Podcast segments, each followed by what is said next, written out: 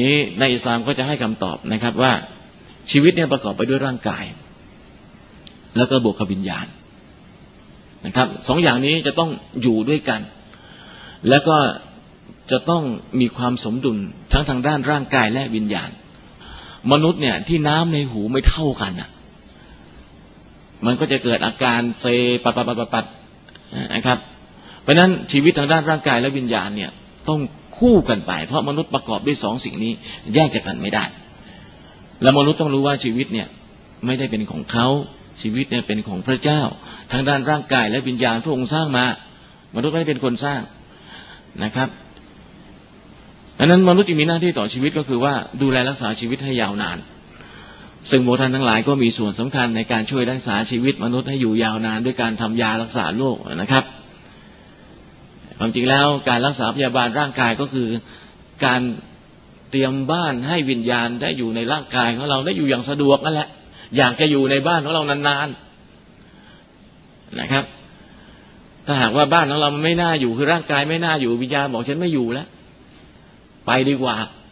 นะครับ ก็คือไปเร็วก็ตายเร็วนะครับ อันนั้นพวกเราที่นี้ก็จงภูมิใจนะครับว่าเราได้มีส่วนในการช่วยรักษาร่างกาย ให้หน่าอยู่อาศัยสำหรับวิญญาณภูมิใจในเรื่องนี้นะครับ แล้วก็ขณะที่วิญญาณอยู่ในเรือล่างแล้วเนี่ยนะครับ ก็ต้องรักษาวิญญาณหรือชีวิตให้สะอาดผ่องแผ้วนะครับ เพราะว่าแน่นอนเมื่อเราจากโลกนี้ไปแล้วเนี่ย วิญญาณเราจะสะอาดผ่องแผ้วหรือสกปรกมอมแมมเนี่ย มันก็ขึ้นอยู่กับการกินการใช้การปฏิบัติตัวของเรา ขณะที่มีชีวิตอยู่ในโลกนี้ แล้วก็ในที่สุดแล้วเนี่ยนะครับ ก็พยายาม นำพาชีวิตให้ถึงเป้าหมายนะครับนำพาชีวิตให้ถึงเป้าหมาย เป้าหมายของชีวิตต้องหาให้เจอนะครับ อย่าไปคิดว่าเป้าหมายของเราบนโลกนี้เนี่ยสั้น ๆ ก็คือได้เป็นอธิการบดีหรือได้เป็นผู้อำนวยการแค่นั้นแล้วก็พอใจล้วยังนะครับ ชีวิตยังไม่จบตรงแค่นั้นหรอก ควรจะมองอะไรให้ไกลกว่านั้นฉะนั้นคนมีศาสนาเนี่ยเขามองอะไรเกินกว่าวัตถุ เขาจะมีโลกทัศน์แบบผู้จัดการ ถ้าหากว่าเราคิดว่าชีวิตจบลงแค่โลกนี้เนี่ย เราก็จะมีทัศนะเหมือนกับพนักงานที่เคาน์เตอร์ทำงานไปวันๆหนึ่งรอเวลาสี่โมงครึ่งห้าโมงนะครับ ก็เลิกปิดเคาน์เตอร์กลับบ้าน แต่ผู้จัดการนี่เขายังอยู่นะครับเขาจะต้องวางแผนเขาต้องการความก้าวหน้าในกิจการของตัวเอง ห้าปีสิบปีเขาต้องวางแผนอันนั้นคนที่มีศาสนาเนี่ยเขาจะมองไกลนะครับ มองเลยไปถึงความเป็นอยู่หลังจากโลกนี้ดังนั้นการมีศาสนาเนี่ยไม่ได้ทำให้คนขาดทุนหรือล้าหลังเลยนะครับ มีแต่ทำให้คนเนี่ยคิดอยู่ตลอดเวลานะครับทำงานอยู่ตลอดเวลา เพื่ออนาคตของตัวเองหลังความตายนะครับ อันนี้เมื่อมนุษย์เกิดมาแล้วเนี่ยนะครับ เรามีวัตถุประสงค์ เพราะว่าเราเกิดมาเนี่ย เป็นมนุษย์ทั้งทีนะครับ พระเจ้าคงไม่ให้เราเกิดมาเพียงเพื่อกินนอนถ่ายสืบพันธุ์แล้วก็ตายไปเยี่ยงสัตว์ทั้งหลาย โดยไม่มีอุดมคติอะไรที่สูงส่งไปกว่านั้นนะครับ เรื่องของวัตถุประสงค์ในการสร้างมนุษย์ในฐานะที่เราเป็นมนุษย์เนี่ย เราจำเป็นต้องรู้นะเพราะถ้าหากว่าเราไม่รู้บทบาทหน้าที่ของเราบนโลกนี้เนี่ย เราก็จะวางตัวลำบากเราทำอะไรไม่ถูกนะครับ เพราะฉะนั้น เมื่อพระเจ้าได้สร้างมนุษย์มาแล้วเนี่ย พระองค์ได้บอกอะไรว่า พระองค์สร้างมนุษย์มาเนี่ยมีวัตถุประสงค์อยู่สี่ข้อที่เราได้พบในคัมภีร์กุรอาน ก็คือประการแรกเป็นตัวแทนของอัลลอฮ์หรือพระเจ้าบนหน้าพื้นแผ่นดิน อย่าเข้าใจผิดนะครับ ว่าการเป็นตัวแทนของอัลลอฮ์หรือของพระเจ้าบนหน้าผืนแผ่นดินเนี่ยหมายความว่าเรามาเป็นพระเจ้าแทนพระองค์ไม่ใช่นะครับ เรามาทำหน้าที่ในการดูแลเพื่อนมนุษย์แทนพระองค์ อันนี้ความหมายที่หนึ่งความหมายที่สองก็คือว่า เรามาปฏิบัติหน้าที่ตามที่พระองค์ได้มอบหมายให้ ผมยกตัวอย่างง่ายๆนะครับ ความเป็นตัวแทนเนี่ย เช่นพระบาทสมเด็จพระเจ้าอยู่หัวได้รับเชิญจากมหาวิทยาลัยให้พระราชทานปริญญาบัตรให้แก่มหาวิทยาลัยหนึ่ง แต่ว่าพระองค์ไม่สามารถจะไปได้ ก็ได้แต่งตั้งให้องคมนตรีของท่านคนหนึ่งคนใดไปทำหน้าที่แทน นะครับสำนักราชวังก็จะส่งหนังสือไปแล้วเอักษรหมายองคมนตรีผู้นั้น แล้วองคมนตรีผู้นั้นก็จะมามหาวิทยาลัยทำหน้าที่แทนพระองค์ในการพระราชทานปิญญาบัตรทำตามนั้นทำตามหนังสือ จะไม่ทำก็ไม่ได้ จะทำครึ่งๆกลาง ๆ ก็ไม่ได้ จะต้องปฏิบัติหน้าที่ให้ลุล่วงไป นี่คือความเป็นตัวแทน และสำหรับมนุษย์เนี่ยนะครับคำสั่งที่ให้เราปฏิบัติ บนโลกนี้เนี่ย มันอยู่ที่ไหน คำตอบก็คือว่าอยู่ในคัมภีร์คุรานกำหนดไปแล้วนะครับว่า คุณมีหน้าที่ต่อพระเจ้าอย่างไร คุณมีหน้าที่ต่อเพื่อนมนุษย์อย่างไร ตั้งแต่ระดับครอบครัวไล่ออกไปสังคม แล้วก็ประเทศชาติ คุณมีหน้าที่ต่อสิ่งแวดล้อมอย่างไร มันจะมีระบุไว้ในนั้นหมด ก็เป็นหน้าที่ของเราในฐานะที่เป็นมนุษย์ เราได้รับแต่งตั้งให้เป็นตัวแทนเหมือนกับองคมนตรีนะครับ ต้องเปิดราชสารดู จดหมายดู เปิดคัมภีร์ดูว่า เราจะต้องทำอะไร ถ้าเราไม่ทำหน้าที่ตามนั้นก็หมายความว่าเราบกพร่องนะครับ มันทำให้เราได้เกิดความสำนึกในหน้าที่และปฏิบัติตัวได้ถูกต้อง อันที่สองก็คือเพื่อสร้างความเจริญบนหน้าผืนแผ่นดิน เพราะว่าพระเจ้าได้ให้หูตา แขนขา สติปัญญา ไม่เพียงเท่านั้นนะครับ ยังให้ปัจจัยทรัพยากรทางวัตถุทั้งใน อากาศทั้งในดินทั้งในน้ำมากมาย แน่นอนครับดังนั้นเพื่อพระองค์ทรงสร้างมนุษย์มาอย่างนี้แล้วเนี่ย มนุษย์จะมางอมืองอเท้าไม่ได้ ก็ต้องใช้สติปัญญาแขนขาความสามารถต่างๆ ขุดคุยเอาทรัพยากรมา สร้างความเจริญบนหน้าผืนแผ่นดินนะครับ อันที่สามก็คือเพื่อแสดงความเคารพพักดี หรือที่ในภาษาอังกฤษเรียกว่า อิบาดาต่ออัลลอฮ์นะครับ การเคารพพักดีนี่ไม่ได้หมายเพียงแต่ การปฏิบัติศาสนกิจในสี่มุมแคบๆของมัสยิดพ้นออกจากมัสยิดแล้วโอเค ก็ไม่ต้องอิบาดาหรือไม่ต้องแสดงความเคารพพักดีต่อพระองค์แล้วแต่การเคารพพักดีนี่หมายถึง เราจะต้องปฏิบัติตามที่พระองค์สั่งงดเว้นในสิ่งที่พระองค์ใช้ นี่คือสภาวะแห่งความเป็นบ่าวและนาย ซึ่งเป็นสภาวะที่ในภาษาอาหรับเรียกว่า อิบาดา นะครับอิบาดาหมายถึงสภาวะแห่งความเป็นนายและความเป็นบ่าว โดยมีพระเจ้าเป็นนายมนุษย์เป็นบ่าว นายสั่งอย่างไรบ่าวทำตามนะครับ อันที่สี่ก็คือเพื่อทดสอบความศรัทธานะครับ เพราะนั้นในชีวิตของเราเนี่ย เราจะถูกทดสอบอยู่ตลอดเวลาว่า คุณจะเป็นผู้ศรัทธาหรือไม่ศรัทธาในพระเจ้า เพราะฉะนั้นในชีวิตของมนุษย์แต่ละคนเนี่ย เราจะเจออยู่สองอย่าง ไม่ว่าคุณจะเป็นใครอยู่ในชั้นวันณะไหนจะจนหรือจะรวย คุณจะเจออยู่สองอย่างใหญ่ ๆ คือดีและร้าย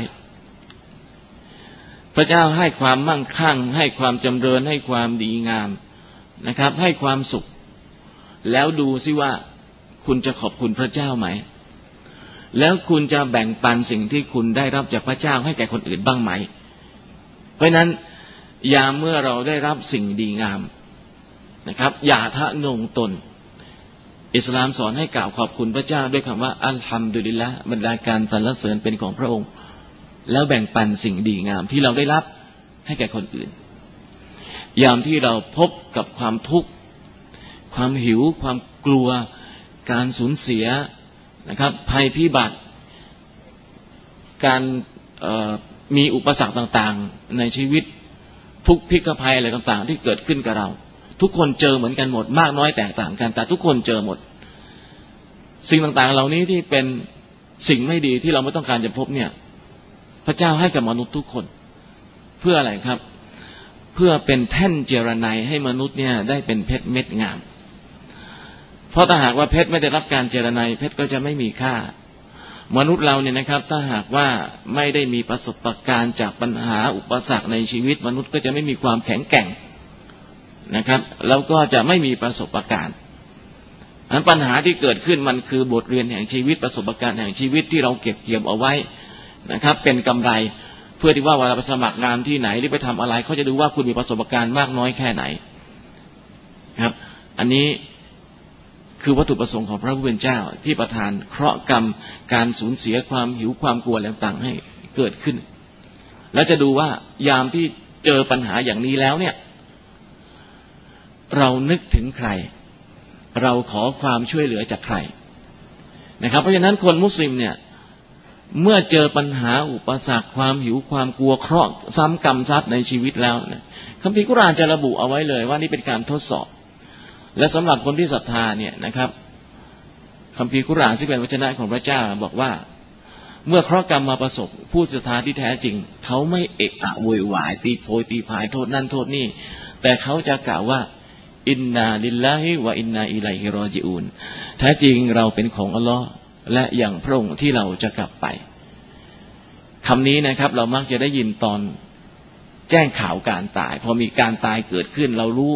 มีคนบอกให้เราทราบว่าใครตาย เราก็จะกล่าวإنا لله وإنا إليه راجعونซึ่งแปลว่าแท้จริงเราเป็นของอัลลอฮ์และอย่างพระองค์ที่เราจะกลับไป แต่ความจริงแล้วคำนี้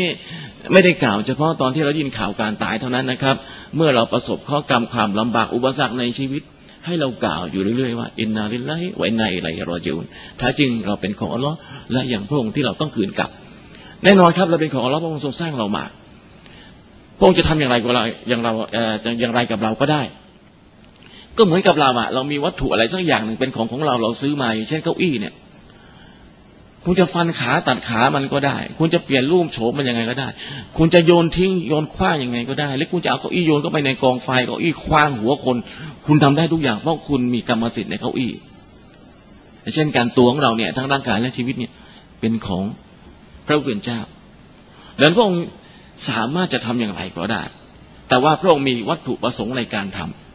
ก็คือว่าพระองค์ต้องการจะทดสอบ ว่ายามที่เราประสบทุกข์ภัยพิบัติ เรานึกถึงใครเราขอความช่วยเหลือจากใคร เพราะนั้นคนมุสลิมจึงถูกสั่งว่าเมื่อเวลาประสบทุกข์เพราะกรรมใด ๆ ก็แล้วแต่ เราต้องขอความช่วยเหลือต่อพระพุทธเจ้า ด้วยความอดทนแล้วละหมาดละหมาดจะทำให้เราใกล้ชิดกับพระผู้เป็นเจ้า และพระองค์จะรู้ว่าเรานึกถึงพระองค์นะครับ แล้วพระองค์ก็จะช่วยเหลือเรา คนมุสลิมจะไม่ไปหาเจ้าพ่อนู่นเจ้าแม่นี่หลวงปู่โน่นนะครับ เพื่อความช่วยเหลือในชีวิต เราไม่มีเรามีพระเจ้าองค์เดียวนะครับ นี่คือวัตถุประสงค์ในการสร้างมนุษย์มามนุษย์ทุกคนจึงเจอนะครับดังนั้นเรามาดูเส้นทางชีวิตของเรานะครับ ชีวิตของเราเนี่ยเป็นการเดินทาง การเดินทางของวิญญาณเนี่ยมันมีเส้นทางยาวไกล แล้วมันผ่านโลกต่างๆ นะครับ โลกแรกซึ่งเป็นโลกของวิญญาณเนี่ยเราไม่รู้มันมาก่อนเกิด วิญญาณเป็นอย่างไรเราก็ไม่รู้ แต่ตามหลักศาสนาอิสลามเนี่ยนะครับ พระเจ้าบอกว่าก่อนจะสร้างมนุษย์เนี่ยพระองค์ได้เตรียมวิญญาณเอาไว้แล้ว เป็นจำนวนเท่าไหร่เนี่ย เราไม่รู้ จะกี่พันล้านจะกี่หมื่นล้านเนี่ย เราไม่รู้ เป็นโลกของวิญญาณ เกินสติปัญญาของเราที่จะรู้ได้ แต่ว่าเมื่อวิญญาณมาปฏิสนธิ ในคันของมารดานะครับ วิญญาณก็เริ่มมีตัวตนของมัน วิญญาณในภาษาอาหรับนี่เขาเรียกว่ารู้รู้นะครับ เป็นอะไรก็ไม่รู้ ซึ่งมนุษย์ไม่สามารถที่จะไปจับต้องมองเห็นมันเกินกว่า อายาตนะทั้งห้าหรือภาษาสัมผัสทั้งห้าของเรา แล้วในที่สุดเนี่ยนะครับ เราก็จะมาถึงตรงจุดที่ตาย และเมื่อตายแล้วเนี่ยนะครับ มันยังไม่จบ ผมบอกแล้วครับว่า ชีวิตเนี่ย มันเหมือนกับผีเสื้อ ชีวิตผีเสื้อเนี่ย มันไม่อยู่ที่ดักแด้ชีวิตของผีเสื้อมันจะเริ่มต้นก็ตอนที่ว่ามันบินออกมาจากดักแด้มนุษย์ก็เหมือนกัน ร่างกายของเราก็เป็นแค่ดักแด้ตอนนั้นเอง ที่วิญญาณอยู่ข้างใน